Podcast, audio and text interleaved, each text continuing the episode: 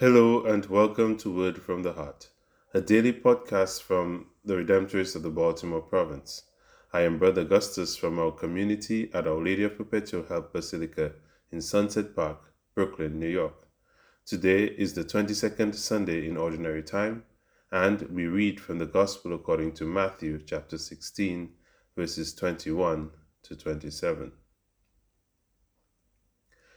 Jesus began to show his disciples that he must go to Jerusalem and suffer greatly from the elders, the chief priests, and the scribes, and be killed, and on the third day be raised.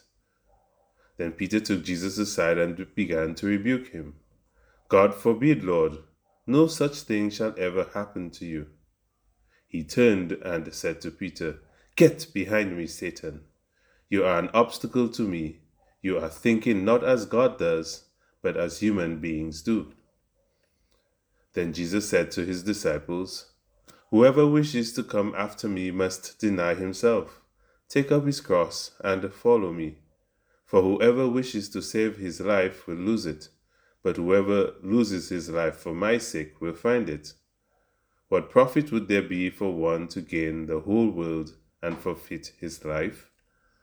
Or what can one give in exchange for his life?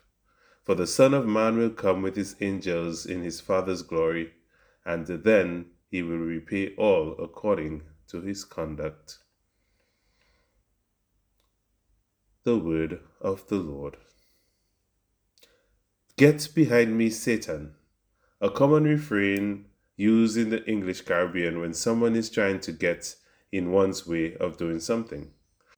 Of course, we know its origins as we see in our Gospel reading today.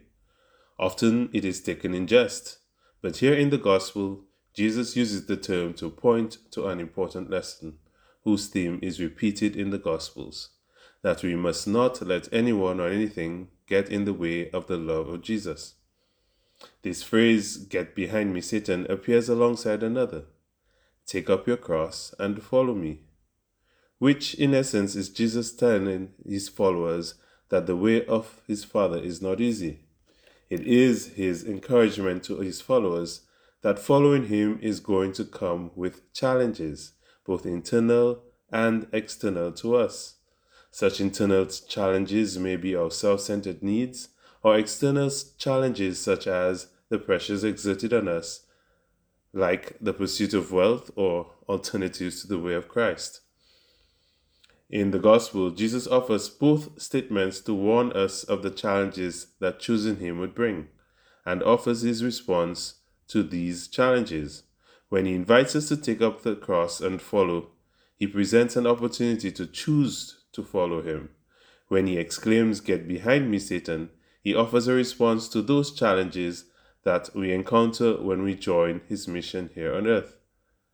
In the Gospel, we see Jesus responding to his very own friends when he exclaims, Get behind me, Satan, reminding us that we too can be obstacles to ourselves and each other in the mission of Christ. The complexity of this pericope is that even while the choice of Jesus is not easy, neither do we make the choice easy for ourselves and for others. Thus, one may come away from reading this gospel with the insight that Jesus is really asking us to be intentional about following Him, constantly keeping ourselves in check. Sisters and brothers, conversion is a process. Carrying the cross is something we must work on.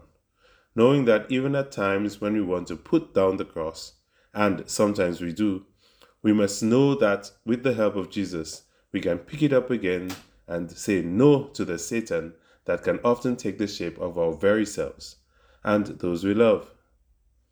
May we be a blessing to each other as we walk the way of Jesus. Amen.